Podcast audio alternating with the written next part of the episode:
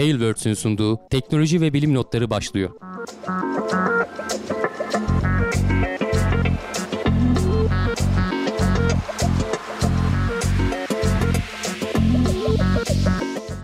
Teknoloji ve bilim notlarına hoş geldiniz. Ben Hamdi Kellecioğlu. Karşımda Cevdet Acarsoy var. Her hafta olduğu gibi teknolojinin ve bilimin gündemindeki önemli bulduğumuz konuları derleyip topladık. Sizlere sunmak için buradayız. Nasılsın Cevdet? İyi Hamdi abi seni sormalı. Ben de iyiyim. Keyfim yerinde. Geçen hafta yalnız bir deneme yapmıştım. Bu hafta ama sen varsın. Yalnız bırakmadın. Ee, evet. Böyle sohbetli falan olunca daha rahat oluyor. Daha keyifli oluyor. Ee, sen konuşurken ben biraz düşünebiliyorum neler söyleyeceğimi. Sonundaki haberlere falan bakıyorum. Yorumlara bakıyorum. Ee, ama bir şekilde idare ediliyor. Evet. Yani tek yayın yapmak e, alışılınca e, şey bir şey değil. Twitch'te falan çok yaptığımız zaman şimdi o kadar yapmıyorum ama o zaman da böyle hem yorumlara OBS'i yönet hem konuş biraz zor oluyor ama alışılıyor yani o da oluyor. Evet bir şekilde e, alışma meselesi aslında. Evet. E, neler konuşacağız bu hafta? İstersen kısaca bir özetle. Bu hafta yine uzaydan başlıyoruz. E, Çin'in Mars'a giden Tianwen 1 uzay aracı fırlatıldı. Onun detaylarını anlatacağız. SpaceX e, roket kaportalarını iki roket kaportasını da birden yakalamayı başardı. E, Amerika ile Rusya arası yine biraz gergin. Amerika Rusya'nın uzayda uydu yok eden bir teknolojiyi denediğini iddia ediyor. Daha sonra nakil bekleyen hasar görmüş e, ciğerleri domuzların iyileştirebildiğini anlatacağız. Gerçekten ilginç bir haber. Gelecek vadeden bir haber. Daha sonra yine tıp ve biyoloji alanından insanları ilk kez e, insan kromozomunun tamamını çözmeyi başardı. Genom değil, kromozom artık burada. Hı daha sonra ardarda arda güzel psikoloji haberlerimiz var. Sinir bilim, psikoloji, etoloji hepsi karışık. İnsan beyni yuvarlak sayıları tercih ediyor. E, bununla ilgili karışık bulgular vardı. İlginç bir haber. Seyirci etkisi dediğimiz bir şey var. Bystander effect diye geçer. Onunla ilgili de sadece insanlarda değil diğer memelilerde de görüldüğünü e, bulmuşlar. Hangi memeliler onlardan bahsedeceğiz. Ve maymunların insan davranışlarını önceden tahmin edebildiği ya da insanın zihninde ne düşündüğünü anlayabildiği birazcık da olsa bundan e, bununla ilgili bir çalışma yapılmış. En sonda pratik işinize yarayabilecek bir haber. Eğer köpek balığı olan bir suda yüzerseniz köpek balığı saldırısıyla karşılaştığınızda sizi kurtaracak 5 tane uzman önerisi paylaşacağız. Böylece toparlayacağız. Yani bizzat yaşamış adam başına e, köpek evet. balığı saldırısı gelmiş. E, sonrasında ama konunun da uzmanı bir yandan tabii dalış falan işleri de yapan biri. E, onun önerilerini en sonunda konuşacağız. Sonrasında da tabii ki her zaman olduğu gibi gene kulis e, evet. ile genel soru cevaplarla kapatırız. E, yani program bitti diye hemen kapatmayın. Bizim izleyiciler zaten evet. biliyorlar. Ee, istersen tekrarını gene... tekrarını izleyenler zaten görüyor değil mi? Kırmızı barda sen onu Tabii. çok güzel ayırıyorsun. Hangi haber nerede bulabilirler. Kulis böyle en sonda büyük bir parça görecekler. O kulis işte. evet evet. Her her telden çalıyoruz orada. Evet, evet. İstersen başlayalım. Gene kısaca bir korona değerlendirmesi yapalım. Ee, aslında hani geçen haftalardan beri pek değişen bir şey yok. Sanki hani böyle istatistikler sabitlenmiş gibi 900'lü. Binlilerdeydi. Şimdi 910'lar, 920'ler. Hayatını kaybedenler de işte 17, 15, 20 falan gibi değişip duruyor. Ee, yoğun bakım hasta sayısı hala artmaya devam ediyor ama öyle uçup gitme şeklinde bir değişiklik yok. Ee, yani sosyal medyayı falan okuduğumda ben takip ettiğimde işte yakınım öldü, e, hayatını kaybetti, işte ciğerleri çok kötü durumdaydı ama test yapılmadı. İşte e, başka bir hastalığa yazıldı gitti falan diyenler var ama tabii bilemeyiz bu ne kadar doğru ne kadar yanlış. E, belki de hani çok da bir anlamı yok. E, hani devlet de hakikaten sayıları da belki azaltıyor olabilir çeşitli böyle ekonomik e, nedenlerle. E, çünkü biliyorsun hani turistlerin gelmesi vesaire falan Türkiye özellikle yaz aylarında ekonominin en önemli can damarlarından biri turizm. Şu an çok büyük yara almış durumda. Belki o daha da büyük yara almasın diye e, çünkü Avrupa'dan gelmeme ihtimalleri vesaire falan. Galiba son e, Almanya açmamıştı kapıları ama galiba e, son şeyden sonra 1 Ağustos'tan sonra mı ne izin verilecek gibi bir şey hatırlıyorum. Yanlış biliyor olabilirim. İspanya biraz şey oldu. İkinci tepe noktası, ikinci zirve evet, pik tek, yaptı tekrar diye. Tekrar başladı İspanya'da evet, sayılar arttı. İngiltere kapattı sanırım İspanya'yı. Kapattı değil de karantina şeyi koydu. 14 gün karantina zorunluluğu koydu. Bu arada ben de karantinadayım. 14 Ha, gün sana onu boyunca. soracaktım. Sen şimdi Evet. Türkiye'ye geldin, tatil yaptın. Şimdi geri döndün. Evet. E, o arada neler gördün? Hani geldiğini anlatmıştım biraz. Dönüşte falan neler gördün? Farklı bir şey var mı gözüne çarpan? Türkiye'de döner döndükten sonra 14 gün kuralı vardı. Kaldırdılar onu ben gelmeden önce. O yüzden Türkiye'de bir şeyim olmamıştı. Ee, dönüşte de yine aynı yani uçakla ge- geldim. Arkalara bir yere aldı, almıştım. Bu sefer yalnız önümde arkamda daha çok şey vardı e, yolcu ve arkadaki kişi mesela maskeyi takıyordu ve arada böyle çıkardığı için hostes tarafından çok uyarıldı. 2-3 kere falan. Biraz böyle garip bir durum yani. Hani uyarsanız ayrı, uyarmasanız ayrı. Hı hı. Siperlikle falan binen de çok gördüm. Ee, yapabilirsiniz yani çünkü 3-3,5 saat sürüyordu. Buraya geldiğimde de girişte e, ateş ölçtüler. E, bir de bir sağlık formu veriyor. Biz Türkiye'ye girerken de yaptık. Yani her ülkenin bakanlığı belli belirtiler var. Bunların olmadığına dair bir de adresinizi yazıyorsunuz. E, e, imza atıyorsunuz. Türkiye'ye girerken onu Sağlık Bakanlığı istemişti. Hollanda'da ona benzer bir şey istedi ama şey sormadı mesela. Adres veya başka bir nokta daha az detay istiyordu. Biz seni buluruz dediler diyorsun. Herhalde öyle dediler. Ee, bana herhangi bir bilgi verilmedi havalimanında ama ben internetten biliyordum. Şimdi ee, şey yaptı. Yani her zaman ee, Hollanda'nın şeyi vardır. Diğer ülkelerle ilgili seyahat ee, tavsiyeleri bizim de var büyük ihtimalle. Hı. Dışişleri Bakanlığı'na bakabilirler. Hani gittiğiniz ülkede neyle karşılaşacaksınız Türk vatandaşı olarak gibi. Onlar da öyle yapıyor. Şu anda şöyle yaptılar. Schengen alanında dışında kalan her yeri turuncu ülke ilan ettiler. E, Koronavirüs anlamında. Çünkü verilerini çok herhalde alamıyorlar, güvenemiyorlar. Kendileri öyle bir kafalarında bir böyle bir şey yaptılar. Türkiye'de turuncu ülke olduğu için onların kategorisinde 14 gün şey yapmayacaksın. Yani self isolation dediğimiz Hı. karantinada değil de aslında izolasyon. Peki sen şimdi kendin, kendin karantinadasın da sana herhangi bir yaptırımı var mı? Ee, sokağa Bir çıksan falan. kontrolü yok açıkçası. mi? Söylemediler de. Hani kontrol eden yok ama mesela Polonya'da olduğunu biliyorum. Burak söylemişti. O da buradan gitti Hollanda'dan Polonya'ya gitmişti. O mesela 14 gün her gün polis gelip e, camdan onu görmek istiyor mesela. Veya e, bir uygulama var. Evin camına mı geliyorlar? Evet camdan böyle el sallıyorsun polise.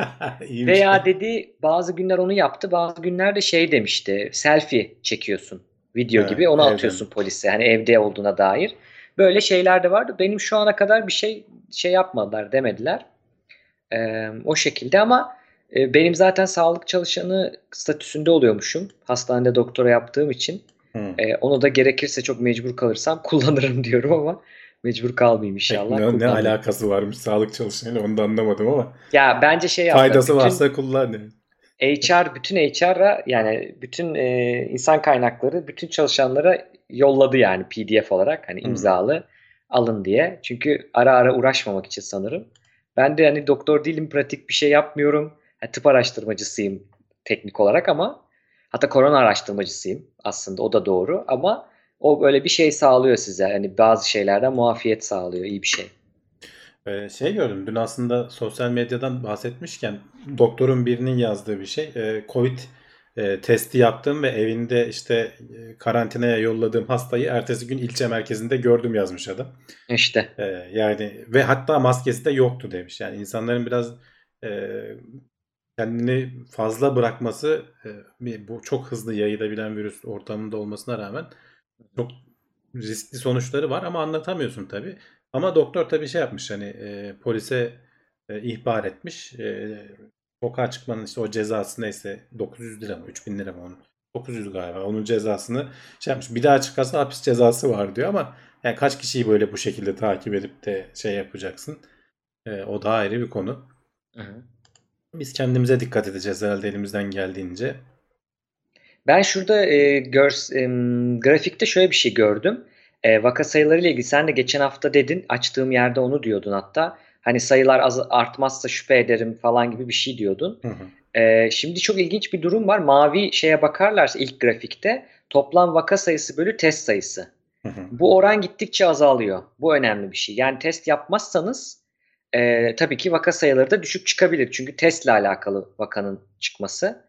E, bu önemli bir nokta. Acaba test sayılarını mı azaltıyor? Yok Türkiye test veya sayıları diğer 40 ülkeler. küsür binlerde, 45 binlerde falan yani sayı olarak azalmıyor testler benim gördüğüm kadarıyla. Yani Nisan'dan bu yana azalmış gözüküyor grafikte. Şöyle bir Nisan'da 250 binmiş, 250 bin civarındaymış. Şimdi e, 100 binler civarında gösteriyor. Şimdi Heh, grafik- Türkiye'de durum dedin. Evet, ilk grafik gelemedi. Heh. mavi olan sanırım resmi vaka sayısı bölü test sayısı. Tamam şu e, şeyi diyorsun değil mi? Şu kır- koyu mavi olanları diyorsun. Evet, Toplam vaka evet. sayısı bölü test sayısı. Tamam. Test sayısına göre vaka sayısı azalıyor. Çünkü oran bu. Yani sen 45 bin test yapıyorsun. Test sayısı artmış durumda. Ama tespit edebildiğin vaka sayısı azalıyor. Ha, okey. Tamam. Yani bu- bunun düşmesi iyi bir şey aslında. Ama işte o testlerin hani tekrar tekrar aynı kişilere yapıldığını falan söyleyenler var. Ee, hani ya bilemiyorum çok kafa karıştırıcı bir sürü şey var yani hepsinin bir karşı argümanı var. Bazen televizyonda doktorları falan da dinlediğimde onlar da aslında pek bilemiyorlar hani ne diyeceklerini. Ee, şimdilik dediğim gibi biz kendimize dikkat edeceğiz. Pek de yapacak bir şey yok. Takip etmeye devam edeceğiz aslında. Her hafta dediğimiz gibi. Yani şu anki gelişmelerde bir bizi değiştirecek, yapacağımız şeyi değiştirecek bir bilgi yok. Onu öyle öyle toparlayabiliriz. Şimdi gördüm evet test sayısı sabit kalmış 3 aşağı 5 yukarı. Evet evet. Aynı yerde 45-50 bin arası bir rakamlarda değişip duruyor. Evet, evet, evet. Geçelim istersen sıradaki haberle başlayalım. Yeterince konuştuk. Aynen. Tianwen. Tianwen ne demek? Tiangong vardı. Gök Sarayı.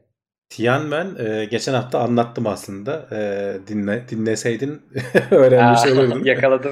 Dedim ama Ee, hepsini izlemedim dedim. Şeyin e, Çinlilerin bir destanında geçen bir şeymiş. Heavenly questions diyor. Yani tam Türkçe'ye nasıl çevrilir bilmiyorum ama hani gökle ilgili sorular, göksel sorular falan gibi bir anlamı var.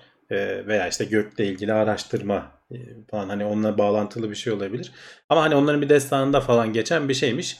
Tian işte hatta orada gök anlamına geliyor. Başında Tianwen, Tiangong falan e, olduğu için oradan bir Çince kelimeyi de öğrenmiş olduk. Bak teknolojinin şeye etkisi. E, Tian Seyir. Gök Evet. Seyir diye şey yapalım.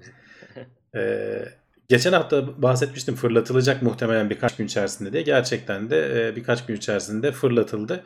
E, artık hani 6-7 aylık e, bir yolculuğa çıktı. E, Mars'a muhtemelen Şubat ayının ortalarında falan varacak. E, önce yörüngeye girecek. E, bu araçta e, hem yörüngede dolaşacak uydu var hem de yüzeye inecek.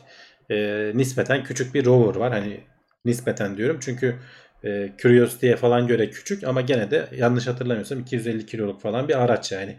Curiosity falan bir ton olunca tabii ona göre küçük oluyor ama e, ama gene kocaman bir alet sonuçta. Hedeflenen hemen gider gitmez bunlar ayrılıp da yüzeye inmeyecek. Önce işte bir yörüngeye girecek 5-6 ay sonra e, tam oturduğundan işte her şeyin düzgün gittiğinden emin olduktan sonra 5-6 ay sonra yüzeye inecek aracı bırakacaklar. Ee, eğer her şey sorunsuz giderse de işte e, ayın şeyin e, Mars'ın yüzeyinde e, rover gezgin dolaştıran ikinci ülke olacak.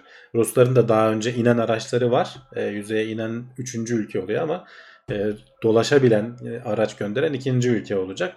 E, Amerika biliyorsun cirit atıyor artık orada. Hani o Spirit'ler, Tabii. opportunity'ler falan vesaire derken.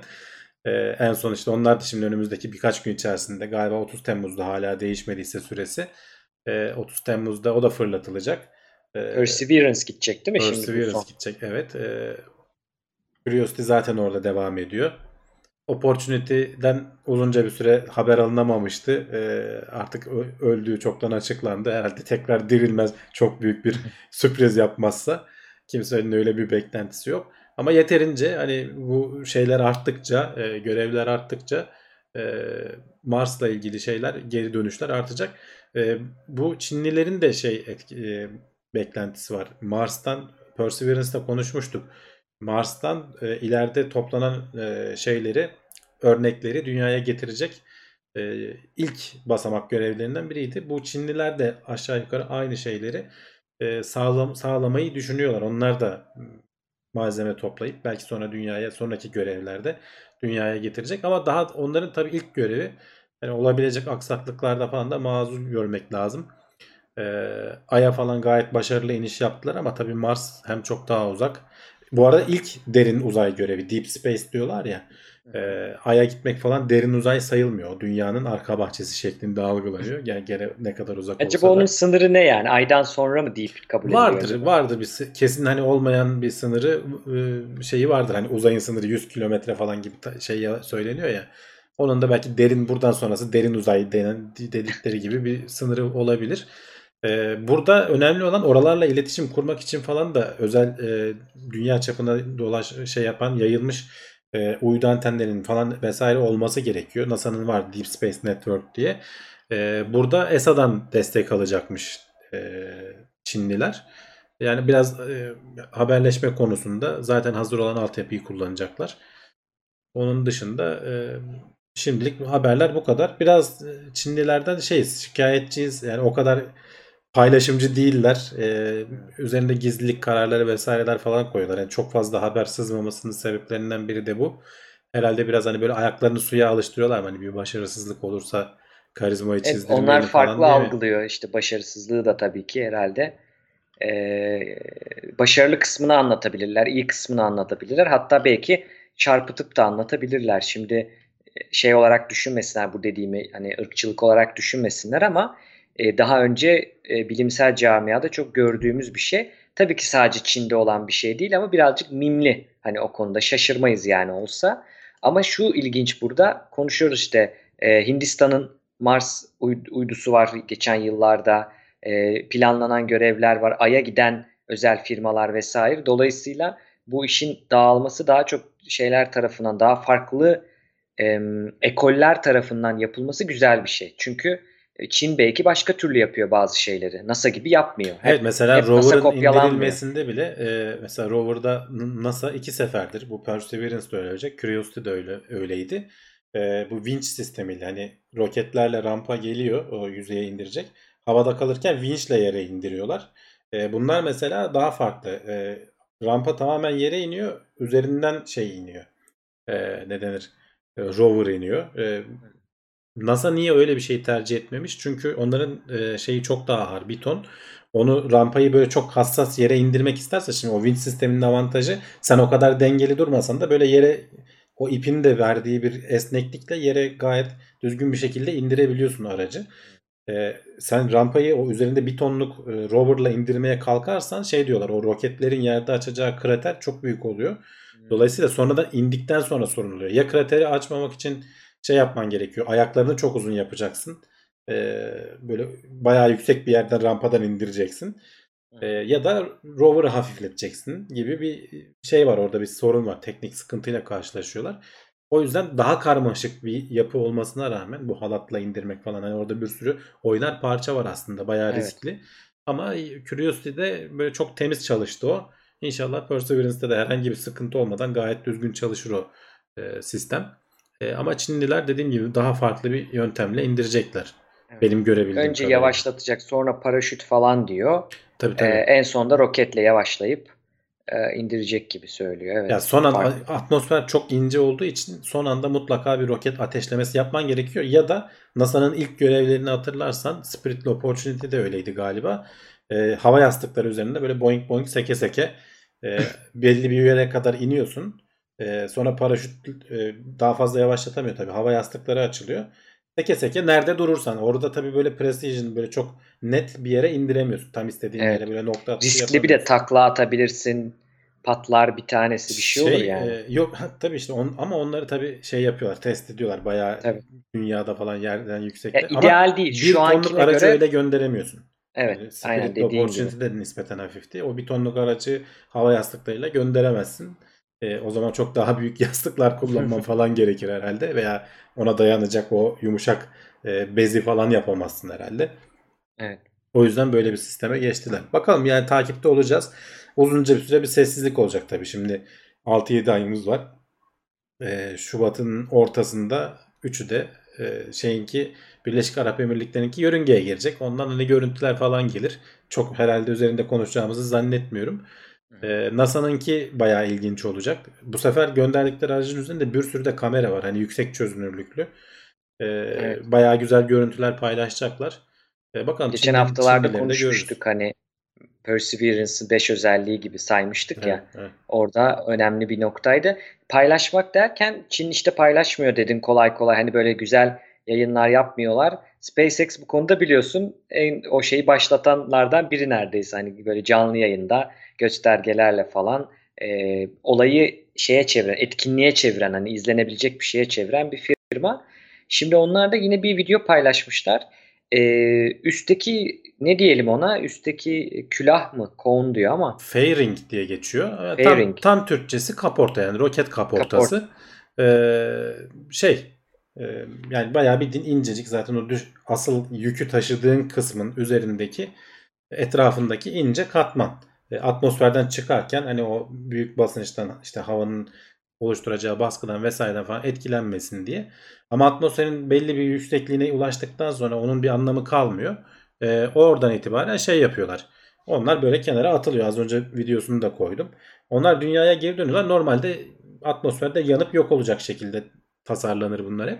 Ama SpaceX hani sineğin yağını çıkarmaya uğraştığı için burada da Evet. hani birinci aşamayı indiriyor. Oradan büyük bir kar ediyor ama bunlarda da her birinin 6 milyon dolarlık maliyeti olduğu söyleniyor. İşte iki tanesini de bu son görevde yakalamayı başardılar. Şimdi bunlar e, üzerlerinde küçük iticiler var. Öyle çok roketi vesairesi falan yok. Bir yerden sonra da şey açılıyor, paraşüt açılıyor. Çok kontrol edemiyorsun tabii. Hep dünyada işte görürsün o böyle büyük ağlarla gerilmiş e, hızlı giden nispeten şeyler var, gemiler var. Ya, denk getirmeye çalışıyorlar. Bir türlü yakalayamıyorlar. Geçen aylarda bir tanesini yakalamışlardı ama bu sefer ikisini de yakalamayı başardılar. O geminin de hani suyun üzerinde manevra yapması falan çok kolay değil. Biraz rüzgar şartları falan ters olsa yakalayamıyorsun işte. O o şeyin büyüklüğü bayağı futbol sahası kadar falan diyorlar yani o ne denir ağın büyüklüğü bayağı Evet. geniş bir alanda yakalamaya çalışıyorsun ama gene de kolay olmuyor. İki tane gemisi var zaten SpaceX'in. İkisi de iki, bir tanesini yakalama derdinde. Suya düşmeden yakalarsan o tuzlu suyun etkisinden yararlan zarar görmeden tekrar kullanmak için o refurbishment diyorlar. O yenileme faaliyetlerini falan şey yapman gerekmiyor. Çok fazla e, ona para harcaman, zaman harcaman gerekmiyor. Daha ucuza mal edebiliyorsun. İşte dediğim gibi ikisinin toplamı 12 milyon dolar az para değil. Yani Evet. ee, tamam hani bir roket hesapladığın zaman 80-90 milyon dolara 60 milyondu galiba fırlatılması. Ee, birinci aşamayı da geri getiriyorlar. Baya baya ucuzlatıyor. İşte SpaceX'in diğerlerinden farkı bu zaten ve bunu ilk defa yapan. Ben daha şimdiye kadar hani o fairing kısmını, o kaporta kısmını kurtarmaya çalışan e, bir firma duymadım.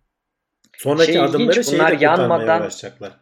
Eğer be- becerebilirlerse veya vazgeçmedilerse belki Starship araya girer. Ee, bu ikinci aşamayı da dünyaya döndürebilirlerse oradan da kar edecekler. Tekrar kullanma vesaire. Evet. Yani dediğin gibi onlar hep parçalanır, gider, ayrılır, bir yere düşer. Hiç onları dikkat etmeyiz. Ana konu onlar değildir ya izlerken bile Hı hı. ayrılır, gider. İşte şeyde falan çok oluyordu o. E, mekik görevlerinde değil mi? Bu turuncu büyük tank vardı, iki tane Tabii, şeyler tabii. var, katı katı iticiler, katı yakıt iticileri falan. Onlar hep gider yani. Nereye düştü? Tabii ki okyanusa falan şey yapılıyor ama Ya Ee, bu ilginç e, bir şey. Space e, şeye hmm, mekikleri düşünme yani şu an fırlatılan az önce bahsettiğimiz o Tianwen'ler vesaireler falan o Long March 5 şeyiyle fırlatılıyor. Onların hepsinin parçaları e, işte okyanusun dibine Evet, gidiyor. Soyuz'un alt kısmı Evet. en çok giden Soyuz. Yani, Yani- Soyuz'un alt kısmı falan hepsi okyanusta orada bir mezarlık. dışında şu anda geri indirebilen yok. Ee, Evet. Sadece şey var. Küçük e, neydi? Blue Origin'in e, New Shepard'ı var. O da daha resmi görevlere falan başlamadı. Hani turistik amaçlı. Ama da çok küçük zaten hani e, şeye yörüngeye çıkıp geri iniyor yani taşıyacak şekilde. Böyle Falcon 9 gibi devasa büyük bir şey değil. Şey ilginç, bunları yakalamaları e, 4, kaç 13 metre 5 metre boyunda bir şey bu. E, onu yakalamaları güzel. Bir de aletin de çok fazla sürtünmeden, etkilenmeden hani kullanılabilir gibi gelmesi güzel bir şey. Yani ben şey düşünüyordum, yanar falan gibi düşünüyordum ama tabii şunu unuttum. Birinde direkt atmosfere dışarıdan giriyorsun Hı. yüksek hızla. Burada öyle değil. Burada yukarıda giderken bir yerde ayrılıyor. Tabii. E, dolayısıyla daha mantıklı. Güzel bir şey. Yani hem hem ucuzlatıyor, okey. Hem de bu ma- bu malzemeler gidiyor çöp oluyor yani. Hani bunun çöp olmayıp tekrar kullanılmaları Çevreci çevrecilik de var değil mi? açısından da güzel. Hem PR'ı da iyi yani. Hem kar ediyorlar hem PR'ı da iyi tabii ki. Evet. E, Buradan atmosfer demişken e, bildiğimiz en e, nasıl diyelim tehlikeli ve insan ya- yaşam düşmanı atmosfer Venüs'te var biliyorsunuz. Hani Venüs uzaktan böyle güzel gözükür falan hani e, şeydir kadın Venüs Mars erkek Ben falan haberi ama Necdet şey Necdet diyorum Cevdet o haberi çıkarmıştım ben. Ee, sen, Aa, sen eski pardon. listeye bakıyorsun herhalde. pardon bak. pardon.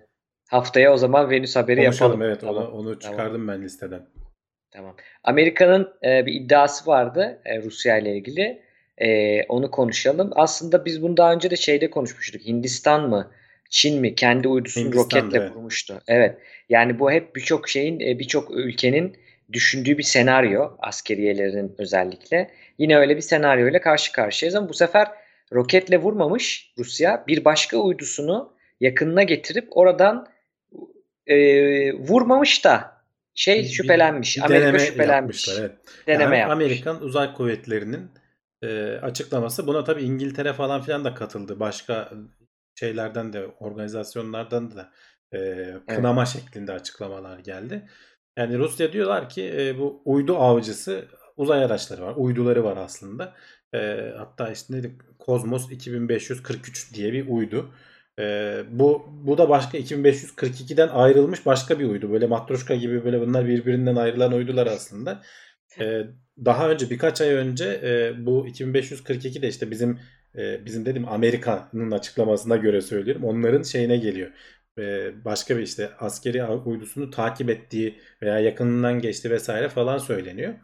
E, o, o yüzden o şekilde eleştiriyorlardı. Şimdi bu sefer kendi uydularına yaklaşıyorlar. Rusya diyor ki biz işte çeşitli hani durumu ne durumda falan bakım vesaire falan gibi işler için e, uydularımızı kullanabiliyoruz. Kendi uydularına yaklaşıyor. Onun durumunu bakıyoruz. Ama burada diyorlar ki yapılan tabi takip ediliyor her şey. E, iki uydudan da daha hızlı giden bir şey atıldı. Ya başka bir uydu ya da bu işte roket gibi veya işte daha önce e, uzay çöplerini temizlemek için zıpkın falan atılmıştı hatırlarsan. E, onun gibi bir şey olabilir e, deniyor. Yani biraz ortalığı ayağa kaldırmaya yönelik bir açıklama ama kimsede de bir şey olmayacak. Çünkü sonuçta bunu herkes yapıyor. Hani Evet. Rusya'nın şey gibi sistemleri de var. Az önce sen de dedin Hindistan'da var. Dünyadan roketi fırlatıp gökyüzündeki uyduyu vuran sistemi de var. Uydudan uyduyu vuran sistemi de muhtemelen e, hani şey olarak geliştiriyorlar. Amerika'nın da ne yaptığı belli olmayan uzay uçakları falan vardı hatırlarsan böyle Evet. iki yıl falan uzayda kalan. Ondan da bir şeyler uzaya atılıyordu. E, gerçi böyle hızlı hareket eden şeyler değildi bu bu haberde anlatıldığı gibi Rusya'nın yaptığı gibi böyle roket e, vuran sanki bir şey, zıpkın ya da füze parçası falan gibi bir şey değildi onlar. Ee, yani iki devletler birbirlerine şey yapıyorlar. Hani burada aslında önemli olan biz neler yapıyoruz? Biz bu işin nerelerindeyiz? Ee, sonuçta çünkü uydu teknolojisi çok e, kritik. E, pek çok hani askeri amaçlı vesaire falan da kullanıyorsun. E, Evet. Yarın bir gün hani bir savaş olma ihtimalinde senin iletişimini kesebilir, görüntü almanı kesebilir. Vurduğu zaman düşünsene bir daha yerine yenisini de koyamıyorsun. Hani öyle bir Evet, kolay hemen bir koyamıyorsun. şey tabii. de koysan belki onu da vuracak. Yani e, bu çok Bir de kritik bir O teknoloji. yörünge tekrar temiz kalacak ben onu bir düşünüyorum. de o Şimdi var evet yani. es kaza biri birine çarpsa hadi iyi niyetli diyelim. Hani vurmadılar etmediler ama çarptı. Nereye dağılacağını bilmiyorsun. O kadar kaotik ki ve şey düşünün. Kullandığımız GPS uydularının hani çok genelde o- o- olandan fazlasını bulur ya cihazlar işte gösterir. Hani 3 tane yeterlidir ama 3-4 tane atıyorum 15-20 tane bulur. Tamam. Yarısı gitse yaşanacak şeyi düşünsenize hani dünyada GPS'i ne kadar çok kullanıyoruz. Her telefonda var. İşte Google Maps var, Yandex var vesaire. Hani gündelik hayatımızda hani onu bırakın uçakların kullandığı GPS sistemleri. Her şeyin ne kadar değişeceğini düşünün. Ya da iletişim hani e, televizyonunuz hani uydu izle. Dijitürk falan düşünsene bir anda gidiyor yani televizyon gidiyor. Hı hı. Tabii bunlar işin gündelik hayatta aklımıza gelen kısımlarını söylüyorum ben. Çok fazla Ya arka işte biraz planda da şey lazım gibi. olan da yani, vardır. e, biraz nükleer silah gibi. Sonuçta hani uzayda Evet. bir uyduyu sen yok ettiğin zaman eğer temiz bir şekilde yok etmiyorsan işte böyle zıpkınla vurup dünyaya düşürmek gibi veya işte ağla yakalayıp dünyaya düşürmek gibi bir şekilde halletmiyorsan parçalanmasına neden oluyorsan bu dönüp dolaşıp seni de vurur. O yüzden biraz böyle Evet. nükleer silah gibi. Onlar da çünkü senin uydunu vuracaklar. Elleri boş durmayacak. Hani biraz e, kullanılmasından çok yapabiliyorum gövde gösterisi. Biraz böyle Evet. denge unsuru olma anlamında olacak bir şey gibi düşünüyorum ben.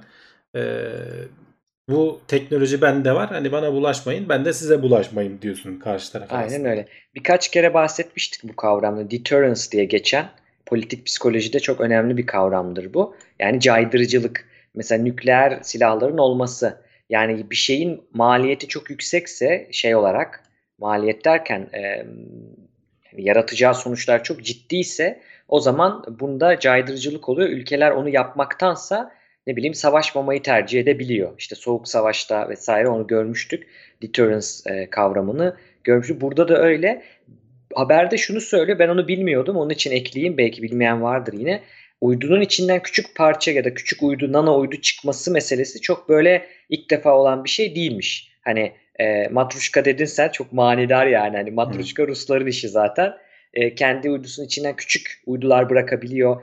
E, mesela nano uyduları şey de bırakabiliyor. Uluslararası Uzay İstasyonu da geçerken bırakabiliyor. Senin bahsettiğin demin e, yörünge uçakları falan, yörünge altı uçaklar da bırakabiliyor.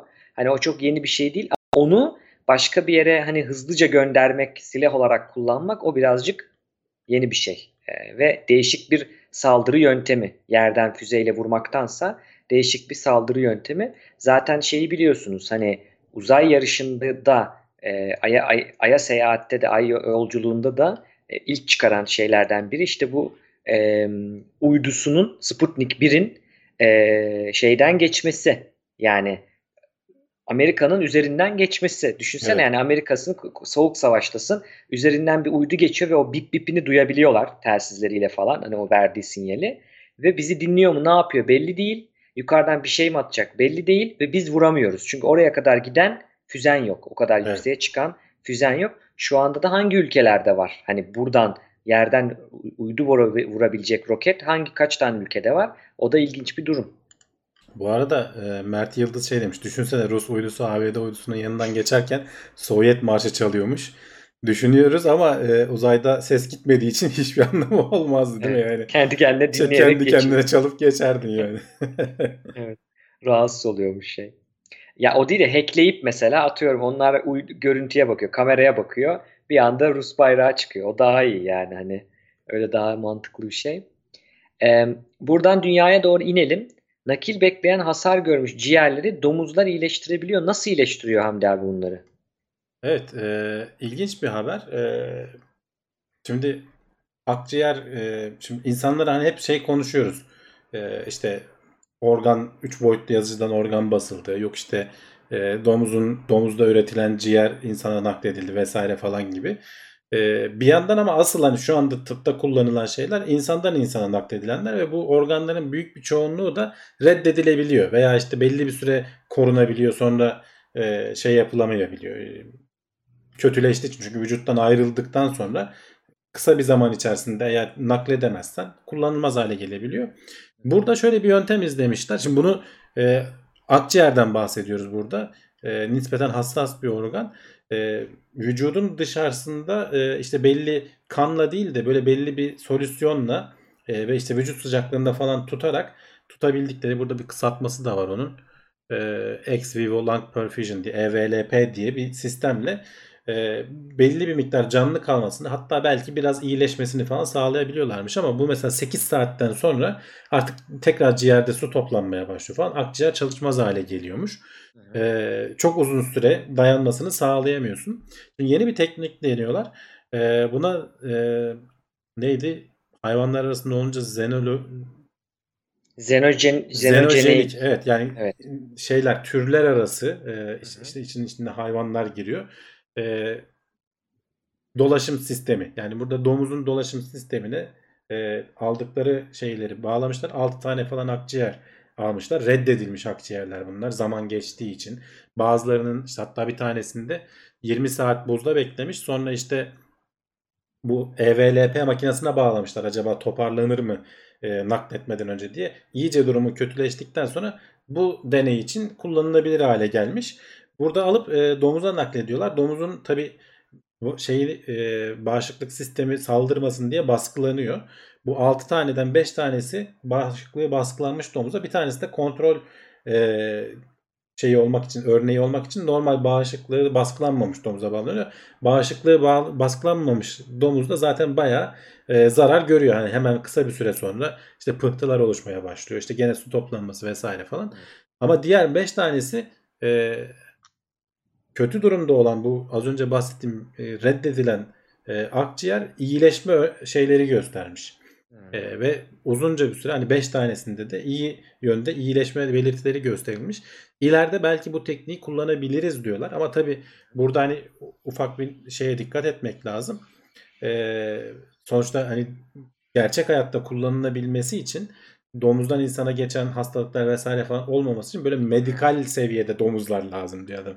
Yani o yüzden e, steril domuz yani. Steril domuz evet. yetiştirilmiş. Özel yetiştirilmiş. Hiçbir hastalığı Evet. vesairesi falan yok. Ama bu tabii zor. Ama bunu şu, şununla da bağlantılı. Hani burada biz öğrendiklerimizi diyor ki nakledilecek hastaya bağlayarak e, Hmm. belki şey yaparız. Onun kanıyla vesairesi falan vücudun dışında dolaş şey yaparız.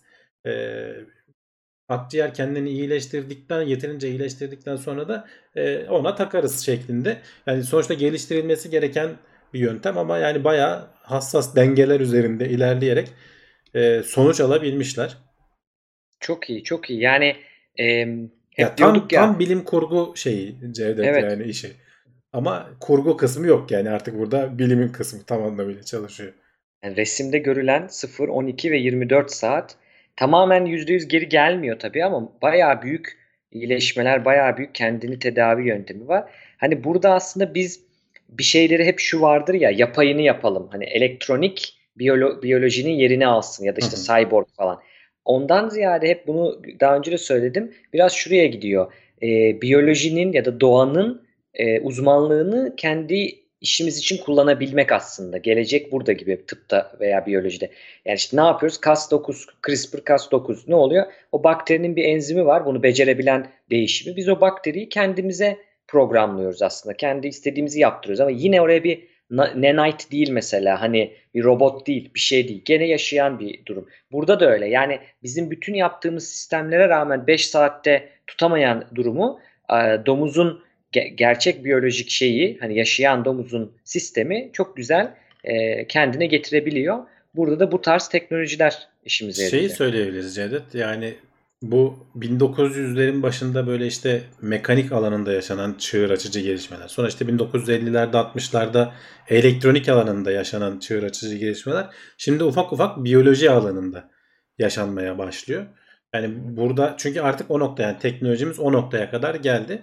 Ee, biyolojiyi artık istediğimiz gibi genetiğin vesairenin işte nanoteknoloji falan da buna destek verecek.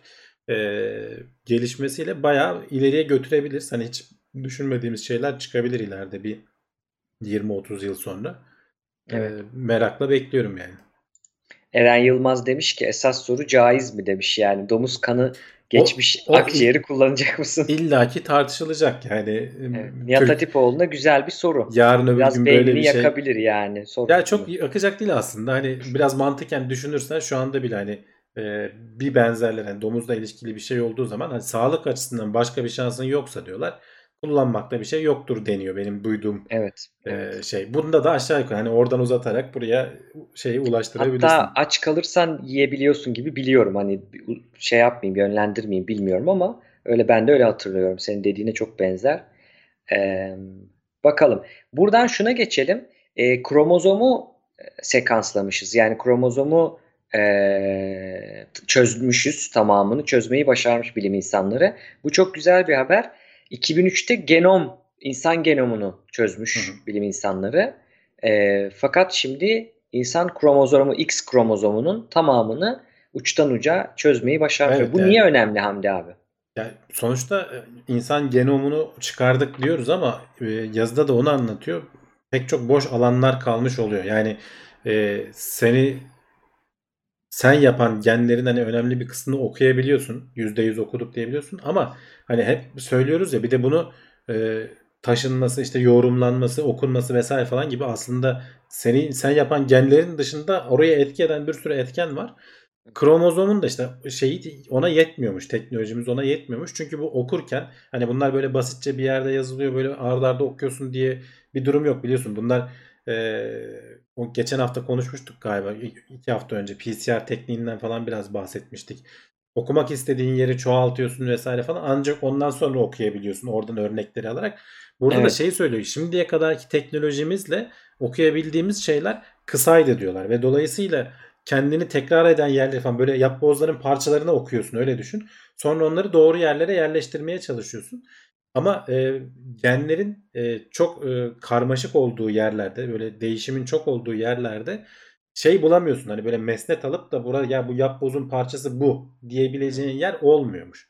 Şimdi bu yeni geliştirdikleri teknikte daha uzun parçalar okuyabiliyorlar. Dolayısıyla e, çok değişik şey de olsa yani e, varyasyonu çok olan gen bölgeleri de olsa kromozomun bölgeleri öyle. E, onları bir araya getirmeyi başarmışlar. Hala ama başaramadıkları yerler var. E, yazıda ondan bahsediyor. E, ileride herhalde teknolojinin gelişmesiyle falan o alanlara da e, şey yapılır, kapı açılır. Benim bu haberde ilgimi çeken nokta e, okuduğumuz değil okuyamadığımız boşluklar da önemli. Ya da işte o gen dizilimindeki sanırım e, okumayan noktalar da önemli. Bayağı bir şey kaybediyoruz diyor aslında. Yani birçok şey çünkü oralardaki ufak e, nüanslarla belli oluyor diyor. Evet. E, bu da önemli çünkü hani e, bir kodlama yapacağınız zaman boşluğun da bir anlamı vardır. Hani bir sinyali işte ne bileyim Morse alfabesinde hani nedir? Nokta çizgi yani kısa uzun. Hani boşluğun da bir anlamı var. Belki orada boşluk bırakıyorsun hakikaten. Yani şey düşünün. Bir cümle yazdığınızı düşünün klavyede ama hiç space'e basmadığınızı, boşluk bırakmadığınızı düşünün. Anlamın ne kadarını kayboluyor, ne kadar zor anlaşılıyor değil mi? Yani onlar da e, bu da orada ilginç bir nokta. Böyle evet. felsefik oldu yani boşluğun da anlamı var gibi. felsefik oldu. Buradan e, psikoloji haberlerimize geçiyoruz. Bakıyorum listeye. İnsan beyni yuvarlak sayıları tercih ediyor. Burada irrasyonel bir tercihi var demiş. İrrasyonel bir düşkünlüğü var. Ya evet ee, mesela hani ilk verdiği ilk cümlede verdiği örnek e, diyor ki yani %91.27 indirim mi istersin yoksa %90 indirim mi istersin dediğin zaman insanlar e, daha kötü olmasına rağmen %90'ı seçebiliyor. Evet. Anlaması hmm. daha kolay çünkü. Evet. Yani, yani neden kaynaklanıyor tam olarak? Ya beynimizin hep söylüyoruz. Beyin çok e, e, e, verimli çalışan bir organ. Çalışmak zorunda olan öyle evrimleşmiş bir organ. Birçok düşünme şekillerimizde de kısa yollar çok kullanılır. Heuristik deniyor buna. Heuristik diye aratırlarsa bulurlar. Kısa yollar. İşte mesela çok akla gelenin daha muhtemel olduğu, aklıma kolay geliyorsa bu fikir daha muhtemeldir kısa yolu. Örnek veriyorum. E, uçak kazası dediğinizde aklınıza çok daha net çok daha şey bilgiler geliyor. Görseller gelebiliyor araba kazasından. İşte o yüzden mesela uçaklardan daha çok korkuluyor arabadan. Halbuki istatistiksel olarak baktığında ölüm oranları arasında dağlar kadar fark var. 10, 12, 15 kat falan daha fazla arabada e, ölme oranı gibi düşünebiliriz. Burada da kısa yollar var. E, beyin çok fazla detaylarla uğraşmayı sevmiyor. Bir şeyi basitçe yapmak, kısa yolla yapmak istiyor. E, bu da aslında öyle. E, insanlara mesela e, sordukları zaman e, yuvarlanmış e, sayılar ya da yuvarlanmamış işte küsuratlı sayılara falan baktığımızda e, daha onu tercih ettiğini aslında görmüşler. E, çünkü daha çok beyin şey gücü gerektiriyor. 91 nokta bilmem ne 75 falan gibi. Bir de şöyle bir şeyden bulmuşlar. Çünkü %90 dendiğinde %90'ı kıyaslarken 100 üzerinden kıyaslıyorum ya. Hani bir noktam var, bir e, referans noktam var. Ona göre kıyas yapıyorum sayının büyüklüğünü. O zaman kolaylaştırıyor. Hani 100 içinde 90. Hı, basit. Ama 100 içinde 91 nokta vesaire dediğin zaman o kıyaslamayı büyük pencerede yerine koymayı birazcık e, zorlaştırıyor beyin için. Yani sonuçta hani tembel hayvanlar mıyız öyle mi diye de, diyelim evet, yani. Beyin tembeldir yani aslında. Kolayına Zaten kaçıyoruz. söylüyorum ya psikolojinin ilk dersi insan rasyonel bir canlı değildir. Hani bir kere bu birinci nokta bu. Dolayısıyla bu onu da destekliyor. Fakat şöyle bir şey var. E, bunu hep daha önceden biliniyordu. Birazcık böyle alaylı bir bilgiydi bu. Yani hmm. ne yapılıyor mesela atıyorum 5 lira demiyor da 4.99 diyor. 9.99 diyor. Niye? İşte 9.99 10 lira aslında. Ama hani hepimiz artık biliyoruz bunu. Ama göze 10 yerine 9 gördüğünde daha az verecekmişsin gibi zannediyor. Ama bak bu haberle çelişmiyor mu? Mesela 10 yuvarlak bir sayı. İnsanlar rahat olduğu için onu tercih etmek yerine 9.99'u mu tercih eder?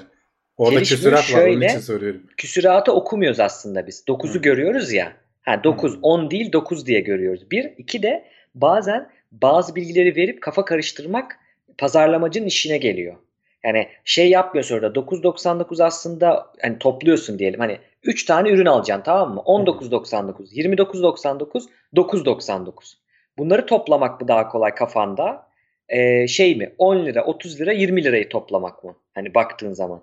O da biraz kafayı karıştırıyor. Hesap etmeni yapmıyorsun. Aman deyip alıyorsun mesela. Bak Dolayısıyla- Brave, Brave şey demiş ihaleye girerken küsuratlı rakam vermeli çalışılmış rakam olsun diye değil mi? O da bir Evet. imaj yani. Evet. Sen gidip 100 lira dersen e, adam kafadan vermiş bu rakamı diyor ama sen 97.6 lira dersen bak çalışmış bir hesap yapılmış imajı var Evet. orada. Daha önceki araştırmalar zaten şeyi gösteriyor. Mesela birine bir bilgi paylaşacağın zaman işte katılımcıların %91 nokta bilmem nesi şunu buldu demen aslında güvenini arttırıyor.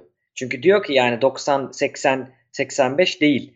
Ciddi bir şey. Bunu, bunu demek ki bunu atamaz yani bu sayıyı. Buna ölçmüştür diyor. Aynı dediğin gibi. Böyle bir şey de var. Böyle bir etkisi de var. Bunu da söyleyeyim. Yani hem kullandığın yönüne göre senin. Ne zaman yuvarlak sayı ne zaman küsuratlı kullanacağın sana kalmış. İşte şey falan da söylemiş hani haberin ilerleyen paragraflarında eğer hani bilim anlamında bir iletişimci vesaire falansan böyle bir şeyler anlatacağın zaman fazla küsuratlı rakamlar kullanma. Mümkün mertebe basit rakamlar kullan. Evet. e, sayılar kullan. Basit bir şekilde e, yuvarlak şekilde anlat işte ne bileyim. Uzay 100 kilometreden sonra uzay vardır işte. Yani onu gidip de 92.5 kilometreden sonra demeyeceksin. 100 işte yuvarlak. Ya dünyada ve Türkiye'de iyi dinlenen, iyi bilinen, başarılı bilim iletişimcilerine baktığın zaman benim gördüğüm ortak noktalardan biri şu, e, kesin konuşuyorlar.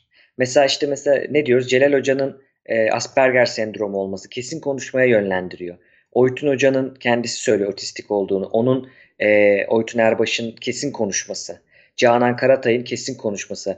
Bunları iyi bilim insanı demiyorum hepsine ama iletişim anlamında daha çok insana ulaşıyorlar. Bunda bir sebebi var aslında. Yani niye? Çünkü insanlar bilim insanının bilim insanı hiçbir zaman sana bilimin doğası gereği şey diyemiyor. Bunu yaparsan bu olur. İşte kelle paça yersen korona olmazsın falan diyemiyor. Yani diyemezsin çünkü. Ama e, öyle dediği için o kişiler hemen şey yapılıyor burada. Celal Hoca'nın yaptığı Ama işte o zaman pazarlamacı gibi olmuyor musun biraz ya? Yani Evet işte o da o da yani mesela o yüzden bilim iletişiminde biz çok aradayız. Ben Burak mesela ilk kurulduktan sonra gelecek bilimde bayağı mesela benim ilk videolarımda şey diyordu bana arkadaşlar. Abi hani çok akademik anlatıyorsun. Ders gibi anlatıyorsun. Çünkü ben o zaman şeydim. Aman bir bilginin dışına çıkmayayım. Kendi yorumumu katmayayım. Yanlış anlaşılmasın falan gibiydim. Ama sonra baktım ki an- o zaman hiç anlaşılmıyor. Yani onu çünkü o bilgi isteyen e, öyle yayınlarımız da var. Onlara geliyor ya da buluyor, açık ders buluyor. Ama anlatırken burada daha anlaşılır anlatmak zorundayız. Basit anlatmak zorundayız. E, bu da öyle. Mesela daha başka örneklere bakalım. İşte Carl Sagan'a bakıyorsun. Neil deGrasse Tyson'a bakıyorsun. Bill Nye'a bakıyorsun. Hani bunlar bu konuda gene bilinen isimler. Onlar da şey yapmıyor. Onu dikkat ettim.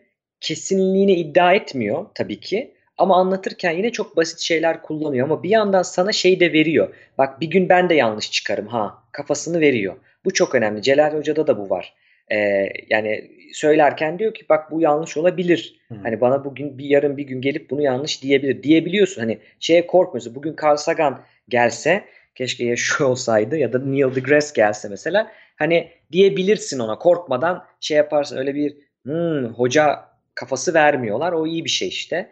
On, o çizgiyi tutturmakta fayda var e, şey olarak.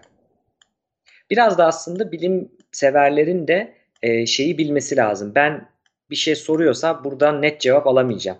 Şu ana kadar bildiklerimizin en iyisini alacağım ya da az yanlışını alacağım. Her bilgi yanlış aslında bilimsel bilgi. %100 doğru bir bilgi yok.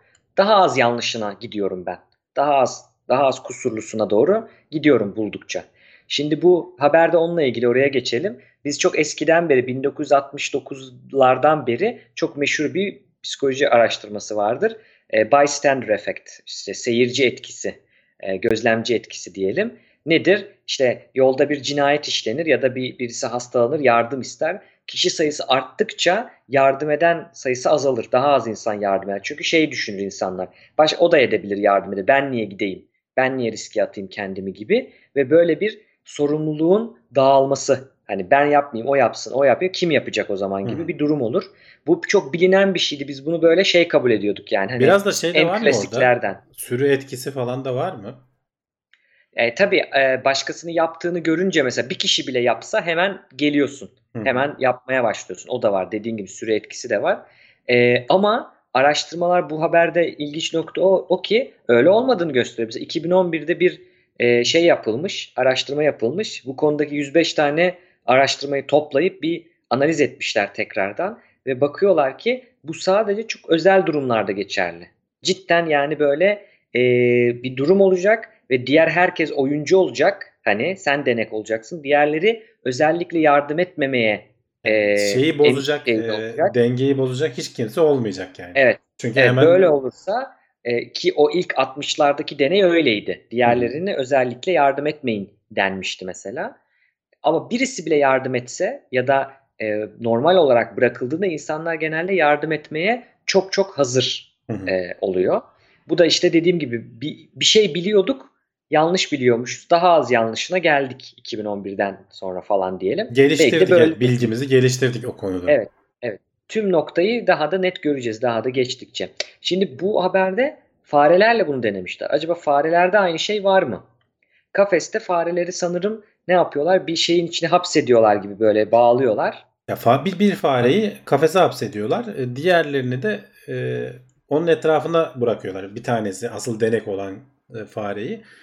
E, eğer diğer etrafta seyirci olan fareleri de uyuşturuyorlar. Yani hareket etmeyecek şekilde e, pek e, kendinde ama hani böyle e, keyfi yerinde kafası dumanlı halde diğer farelerin. Dolayısıyla gidip de bir araya gelip yardım etmiyorlar oradaki şeye. E, öyle olduğu durumda e, denek olan farenin de e, ayık olan farenin de gidip yardım etmekte daha tereddüt ettiği veya etrafında hiç o fare olmamasına göre daha az yardım ettiği gözlemlenmiş. E, ama sen bütün fareleri bırakırsan zaten gidip orada işte kafesteki arkadaşlarını kurtarmaya çalışıyorlar. Evet. Yani normal davranış bu. E, ama sen etrafında ona özel işte yardım etmeyen diğer şeyler bıraktığın zaman işte biraz sürü etkisiyle. Yani bir yerleri ne yapıyor ben de onlara bakayım. Oraya gitmiyorlarsa bir sebebi vardır falan gibi mi düşünülüyor artık ne oluyorsa. İnsanlarda olan etkinin çok bir benzeri farelerde de görülüyormuş. E, bayağı sosyal hayvanlar olduğu söyleniyor yazıda da farelerin Evet, aslında. farelerin bayağı sosyal hayvanlar olduğunu biliyoruz. Yani eee, işte psikoloji deneylerinde problemi o. Deney yaptığın zaman bir yere kısıtlamak zorundasın bilgi almak adına. E, o zaman da gerçekçiliğinden kaybedebiliyorsun bazen. Böyle bir e, problemi de olabiliyor. Ama gene de ilginç bir durum. Yani şunu bilsinler aslında son yıllardaki çalışmalar gösteriyor ki benim iki yıl boyunca çalıştığım laboratuvarda e, prosociality çalışıyorduk. Yani e, olumlu davranış. Hani e, birbirine yardım etmek, işte iyi davranmak başkasına.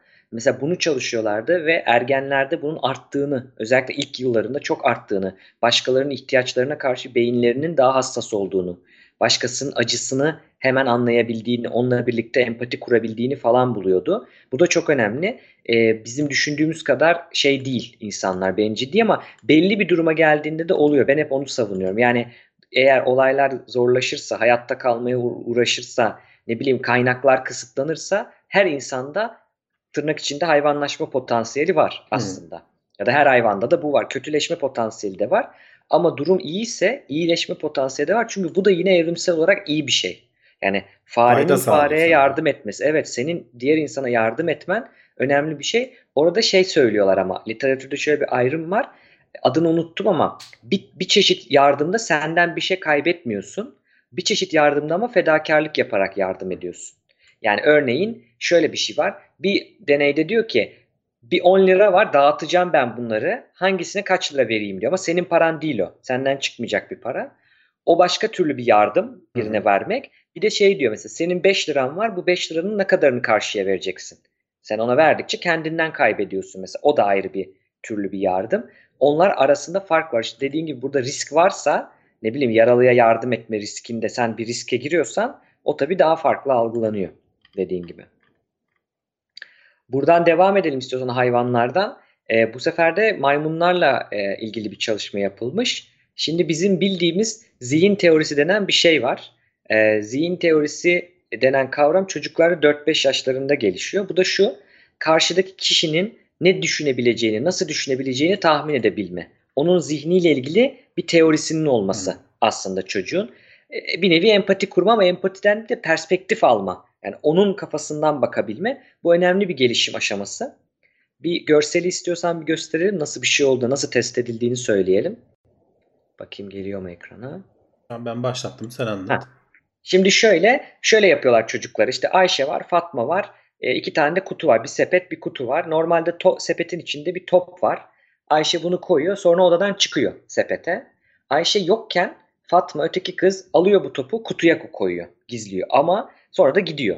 Şimdi Ayşe geri döndüğünde ilk kız geri döndüğünde çocuğa diyor ki şimdi Ayşe hangi nereye bakacak? Şimdi eğer çocukta zihin teorisi yoksa çocuk diyor ki kutuya bakacak ya. Kutuya kondu ya. Çünkü Hı hı. o gördü ya. Ayşe yokken o gördü. E, o gördüyse Ayşe de gördü diye düşünüyor. Ama eğer zihin teorisi varsa çocukta e, şunu bilecek. Ayşe topun kutuya geçtiğini bilmiyor ki gidip Ayşe sepete bakacak diyecek. Bu ne demek? Ayşe'nin kafasında düşünebilmek, onun şeyini alabilmek, perspektifini alabilmek gibi. Aynısını insanlarda olduğunu biliyoruz. Maymunlarda var mı diye merak etmişler. İnsanlarda da belli bir yaştan sonra geliyor çocuk. Sonra, evet. Küçük yaştaki çocuklarda yok değil mi? 4 yaşından Evet. sonra falan ortaya çıkan bir şey bu. 4-5 yaşlarından sonra aynen ortaya çıkan bir şey. Bu da öyle. O Şimdi yüzden de maymun- mesela biraz böyle kolay kolay yalan söyleyemezler. Değil mi çocuklar? Yani Evet. hemen yakalar anneleri babaları falan. Yani hem yüz hareketlerinden vesaire falan da öyle hem de strateji kuramıyorlar yani. Çünkü senin nasıl düşüneceğini düşünüp ona göre bir hamle yapamıyor. Evet. Bu, bu sosyal Bazen de şeydir insan- böyle gaddar olur çocuklar deriz ya o da öyle. Hı. Yani senin ne yaşayacağını bir anda da empati kurma. Hani yalan çok söylüyorlar ama anlaşılacağını düşünmüyorlar. Hani o da var. Ko- yani kolay söylüyorlar ama iyi yalan söyleyemiyorlar. Ee, dolayısıyla bunu da dediğin gibi bu sebeple. Şimdi maymuna tabii soramayacaksın hangi kutuya koydu. Böyle bir Tabii. sıkıntı var. Orada da göz göz izlemesi, eye tracking kullanıyorlar. Ee, maymunlarda bu yani kızılötesi bir sistem bu. Ee, ekranda nereye baktığını bulabiliyoruz maymunların, diğer primatların, bazı hayvanların ve insanların da tabii bu var. Hı. Şimdi bu deneyde de gözde nereye baktığını şöyle yapmışlar. Aynısı yapılmış. Ee, bir kişi giriyor işte böyle değişiyor öteki geliyor. Geldiğinde eğer maymun e, şeye bakıyorsa hani ilk kutuya bakıyorsa e, şey olarak Ya senin Ee, nereye yöneleceğini tahmin ettiği yere bakıyor zaten. evet Normal doğru yere bakıyorsa o. doğru yere tahmin etmişse bakışlarını oradan anlıyorlar. Ha bu doğru tahmin etti, empati kurabildi senle diye. Hı. Ve maymunlarda da bunun olduğunu keşfetmişler. Maymunlarda da bu özellik aslında var. Evet ya hatta ben şey gibi bir e, hani böyle bir genelleme yapılabilir mi bilmiyorum ama mesela şempanzelerin e, 6 yaşında bir işte çocuk seviyesinde zekaya sahip olduklarını e, okumuştum bir yerde duymuştum. E, evinde besleyenler falan da bazen hani anlatıyorlar. Şey diyor o yani o bir şey değil e, ev hayvanı değil o bizim aileden biriydi diyor. Tabii. E, çünkü evde kedi falan da var zaten kediye kedi gibi davranıyordu yani sen senin gibi. Bu yani Mehmet Barlas'tı galiba ya. Onların şempanzeleri vardı. O bir televizyonda görmüştüm anlatıyordu. Şey e, yani akşam diyor dişini fırçalıyor diyor senin gibi. Gidiyor yatıyor diyor. Ba- Dolaptan kola alıyor içiyor falan diyor. Yani sen onu Ne vardı? Charlie mi vardı? Biz çocukluğumuzda Charlie izliyorduk. evet, dizisi vardı. vardı. Bir- belli bir yaştan sonra şey oluyor. Ergenliğe falan girdikçe bir böyle vahşileşiyorlar. Böyle ısırma vesaire falan gibi bir şey başlıyor. O zaman vermen gerekiyor. Onlar da çok zor ayrıldık diyor. 6-7 yaşından sonra mı ne? O zamana kadar bakabiliyorsun. Ondan sonra işte bir normal doğasında yaşayabileceği bir yere vermek gerekiyor. Bilmiyorum hadi ne, ne kadar olur o da seninle büyüyen hayvan orada zor- zorluk çeker mi falan ama hani anlattıkları şeyler çok ilginçti yani. Seninle aynı Evet. e, kediyi alıyor kucağına seviyor diyor yani hani senin gibi yanına oturmuş şey yapmış.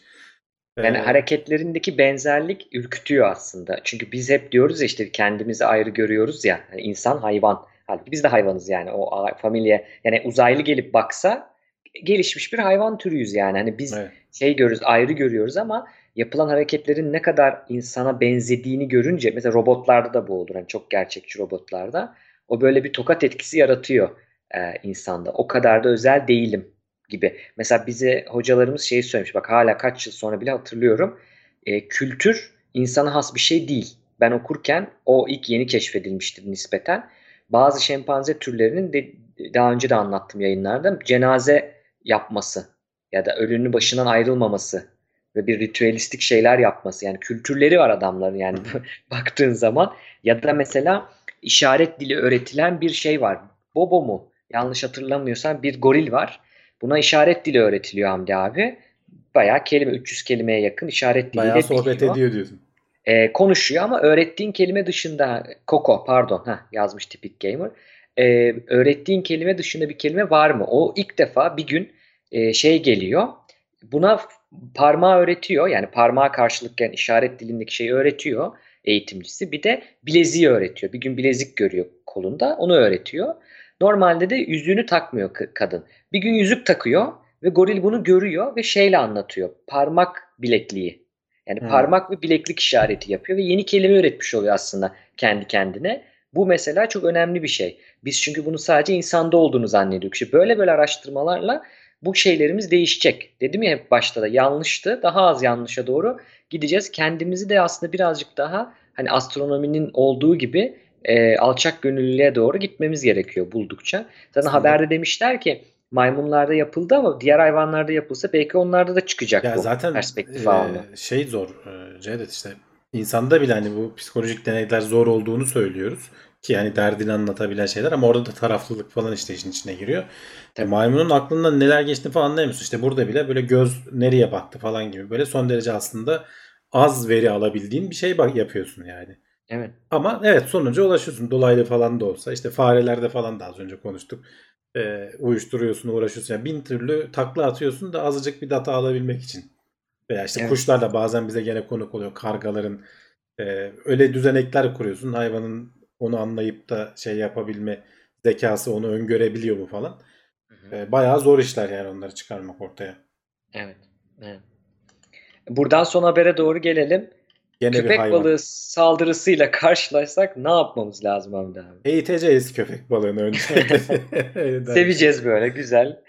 Ee, ya bu başta da söylemiştim. Ee, habere konu olan kişi e, hani köpek balıklarının sözcüsüne soyulmuş ama kendisi de hani bir saldırıya uğramış kişi. Bir kolunun bir kısmını kaptırmış. Ama suçlamıyor balığına. hayvanı o da ilginç. Suçlamıyor evet yani şimdi şey söyle burada istatistikler falan da var. Hani saldırıların falan büyük kısmı zaten hani provoke eden saldırılar var bir de provoke etmeden sana saldıranlar var. Hani onların istatistiklerine baktığın zaman bayağı az zaten.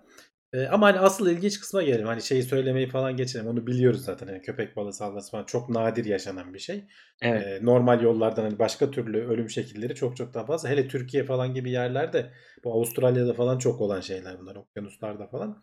Türkiye gibi yerlerde zaten öyle bir ihtimal yok ama gene de hani belli mi olur? Tatile gideriz bir şey olur. Hazır böyle bir yazıyı bulmuşken önerileri değerlendirelim veya köpek balığı için öne- olan öneriler belki başka şeylerde de işe yarar. Bir kere Bak bir orada diyor. da erişebilirlik özür dilerim başlamadan erişebilirlik heuristiği bak başta demiştim ya. Hı hı. Şar, şa, ş- ne e, neydi Köpek o balığı. filmin adı? Ha şey Jaws. e, Jaws. Jaws, heh, Shark diyecektim. Jaws'tan ötürü yani insanlar bunun çok daha yüksek olabilecekten çok daha gerçek bir tehdit gibi zannediyorlar. Bak o da önemli. Çünkü Jaws yani köpek balığı dediğimi bu sahneler aklına gelebiliyor. Evet evet. Ama Pirana, olmasaydı haberini balığı görmeseydim. Piranha filmi vardı bir de mesela.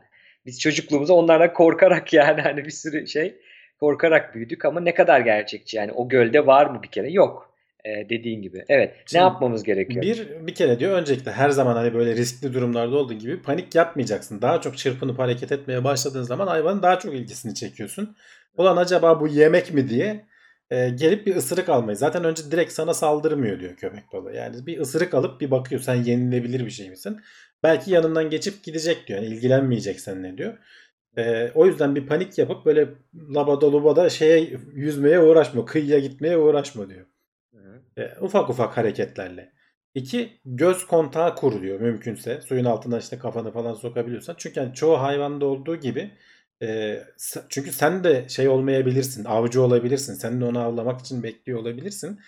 Dolayısıyla göz kontağı kurduğun zaman o senin onu gördüğünü anladığı zaman daha saldırma ihtimali azalmış oluyor diyor. Evet. Ben de boş değilim diyorsun Ben yani. de boş değilim evet riskli şeyim. Ee, eğer saldırmaya karar verdiyse e, yapacağın şey yani böyle ay ben korktum diye yani böyle kazalarda falan da direksiyon falan bırakılır ya böyle şeyle. Sav- savunacaksın kendini hani mümkün mertebe zor bir av olduğunu hani buna değmez noktaya Evet. gelecek şekilde. Ee, eğer hani bıçağın mesela vesaire varsa üst kısmına değil orayı delemezsin diyor. Ee, şeyin üst kısmına değil alt kısmına karın kısmına şey solungaçlar kısmına en hassas yerler burun kısmı göz kısmı hayvanın hani oralara çalışabilirsin. Yumruk at diyor. Sana yaklaştığı zaman itekle diyor. Isırmasa bile yani yakınlaştığı zaman itekle hani bana gelme e, şeklinde Evet. Tepkini onu koy provoke diyor. etmez ama gösterir yani hani Evet yani şey ben, yapabildiğini ben boş gösterir. değilim bir şeyler yapabiliyorum diye. eğer ısırıldıysan e, kolunu molunu ısırdıysa e, ve işte sen de savundun kurtuldun şey yap diyor bir kere kolunu kalp seviyesinin üstünde tut yani yüzerken diyor tek taraftan Evet. ısırdıysa bacakta falan yapılabilecek bir şey değil ama kolunu en azından kalp seviyesinin üstünde tutarsan kanamanın e, miktarını azaltabilirsin. E, kendisinde de öyle olmuş hani bu eğitimi olduğu için kolunu üst tarafta tutarak kıyıya kadar ulaşabilmiş. Bir de e, son örnek olarak da ne olursa olsun diyor yaraya bakma diyor.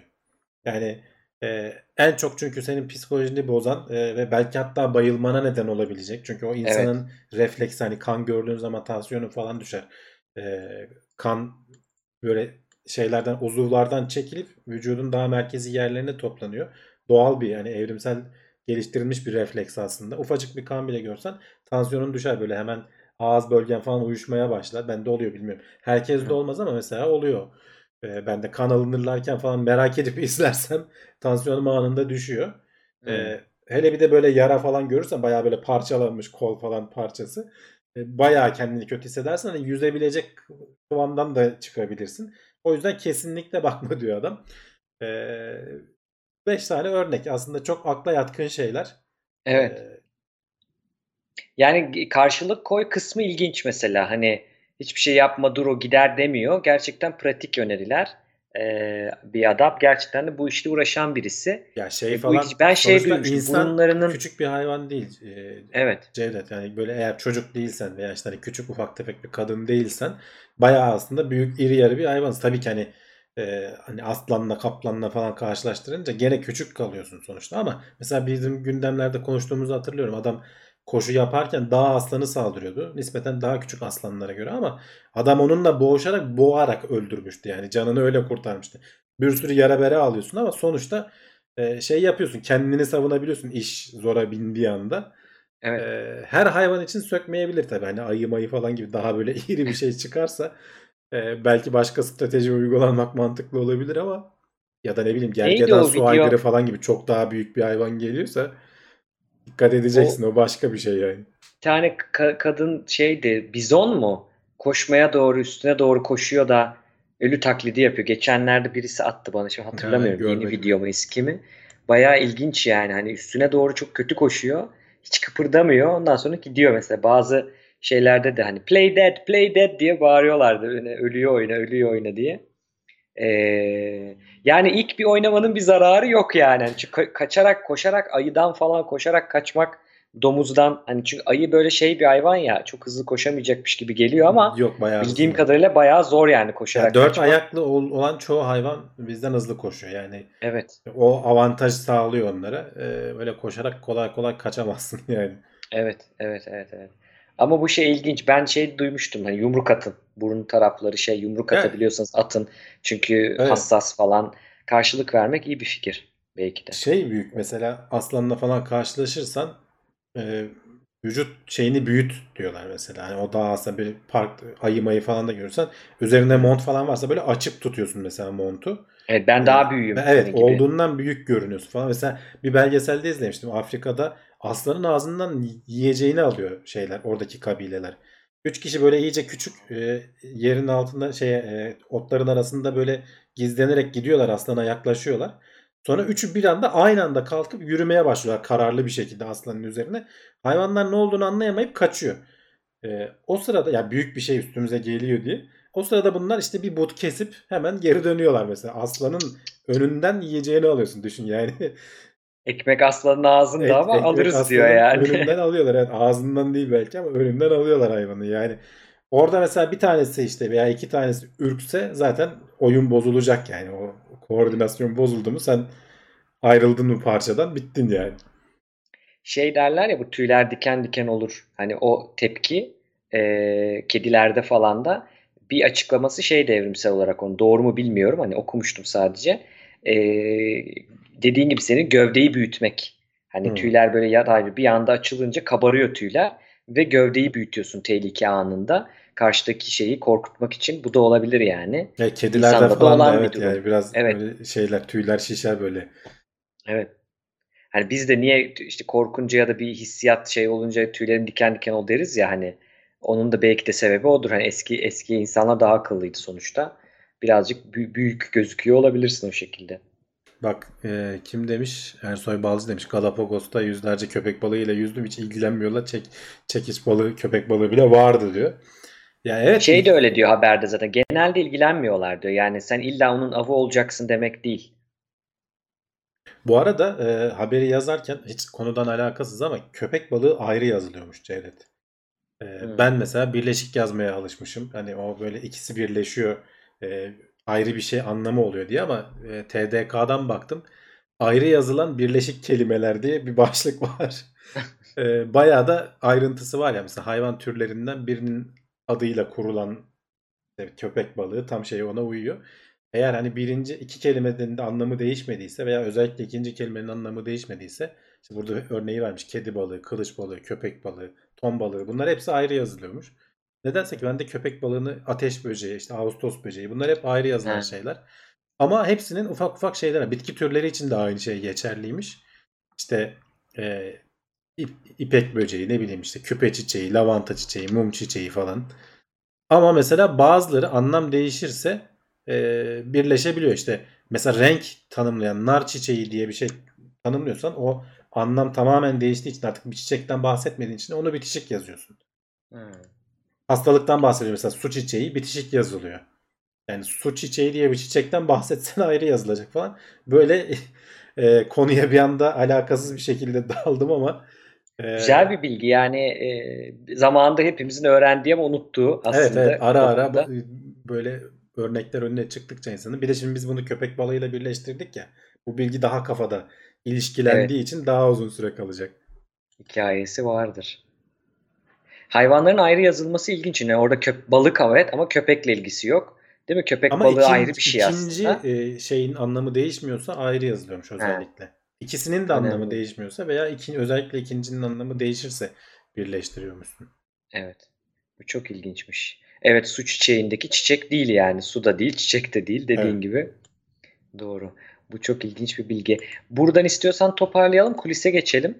Evet haberleri bitirdik zaten. Ay- Ayrıntılı bilgilerimizi de verdik konudan bağımsız. Evet. Ee, senin söyleyeceğin... Şeyi bizden öğrenin diye. Evet, evet. Şey, e, podcast'te kulis var mı Hamdi abi? Podcast Podcast'te için. kulisi koymuyorum. Hayır. O e, eskiden hatta canlı yayına özeldi sadece. Katılımcılara özel olsun diye. Sonra bir ara bir hata oldu. E, açılışta kapanışta kaydımı yapamadık. Ne oldu? E, YouTube'a koymaya karar verdik ama podcast'te yok. E, canlı yayına katılsınlar. İşte sorularla yorumları falan da okuyoruz. E, üstüne kuliste e, ekstrası Evet. oluyor. Yani canlı yayın yapmanın güzelliği interaktif de olması. Biz şimdi süresince yapamıyoruz onu çok. Çünkü kaydı güzel olsun, baştan sona dinlensin diye podcast'te veya başka yer. Ama en sonuna bunu yaparak o interaktiviteyi koymak istiyoruz. Bazen de çok güzel sorular geliyor. Evet burada da YouTube'dan izleyebileceksiniz şimdiki kulisi. Bir yere ayrılmayın. Podcast'tekiler için de buradan sonra bitiyor. E, Kulisi merak ederseniz YouTube'a gelebilirsiniz. YouTube'a bekleriz evet. Ee, o zaman önümüzdeki hafta ha bu arada bir duyuru yapalım. Önümüzdeki hafta bayrama denk geliyor. Hı. Ee, bence biz de tatil yapalım bir hafta. e, Evet. Bayramda tatilimiz olsun bahaneyle. Evet. Bir sonraki hafta o zaman e, görüşmek üzere diyelim. Evet. Bakalım bilim haberlerini özleyecekler mi? Ben de bir test yapayım orada merak ediyorum. Evet. İyi bayramlar dileyelim şimdiden. Evet herkese iyi bayramlar.